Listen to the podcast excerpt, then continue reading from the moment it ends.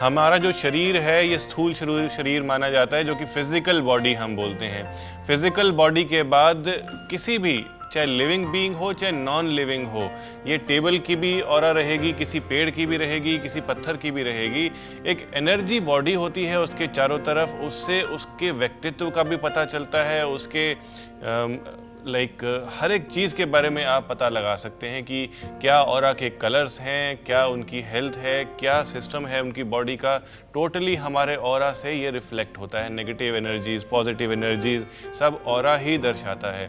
तो हर एक एनवायरनमेंट का भी एक और रहता है। आजकल कुछ मशीनें आने लग गई हैं जिससे कि कहते हैं कि और पता चलता है, लेकिन मेरा ऐसा मानना नहीं है कि कोई भी मशीन और को नाप सकती है। क्योंकि और एक फीलिंग है और कोई भी साइंटिफिक मशीन इसे नहीं नाप सकती। कुछ एक दो साइंटिस्ट क्लेम करते हैं कि कुछ और की पिक्चर्स भी वह खींच सकते हैं। कोरिया के क्रिलियन फोटोग्राफी इस चीज़ को काफ़ी सपोर्ट करती है कि और जो है, वह मौजूद होता है और वह उनके कैमराज भी निकालते हैं ताकि आपके और की पिक्चर्स यूज़ की जा सकें और देखी जा सकें कि क्या कलर्स हैं। लेकिन मेरा यह मानना है कि और को देखने के लिए गॉड गिफ्टेड पावर्स भी होती हैं और इसे आप डेवलप भी कर सकते हैं। इसे क्लेयर वॉइंस बोला जाता है। कुछ ऐसे लोग होते हैं, सिद्ध पुरुष होते हैं या लोग होते हैं जो और को देख सकते हैं, आपके कलर्स को पहचान सकते हैं। तो यह डेवलप की जाती है। सालों साल में अगर आप इसकी प्रैक्टिस करते रहें तो डेवलप हो जाता है और आप इस और को फील भी कर सकते हैं। आपको एक छोटा सा मैं एग्ज़ाम्पल देता हूँ। हमारी बॉडी अगर रिफाइंड है, उसके अंदर टॉक्सिक जितने भी हम खाते हैं, पदार्थ वह नहीं है, हम सच बोलते हैं और हमारी ज़िंदगी बहुत ही सीधी सादी है।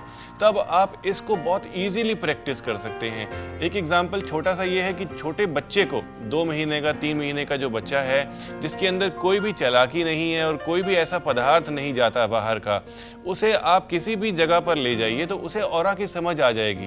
किसी प्लॉट पर अगर आप उसको ले जाएँ तो वह आपको बता देगा अगर वह खुश है तो इसका मतलब उस जगह का और बहुत अच्छा है।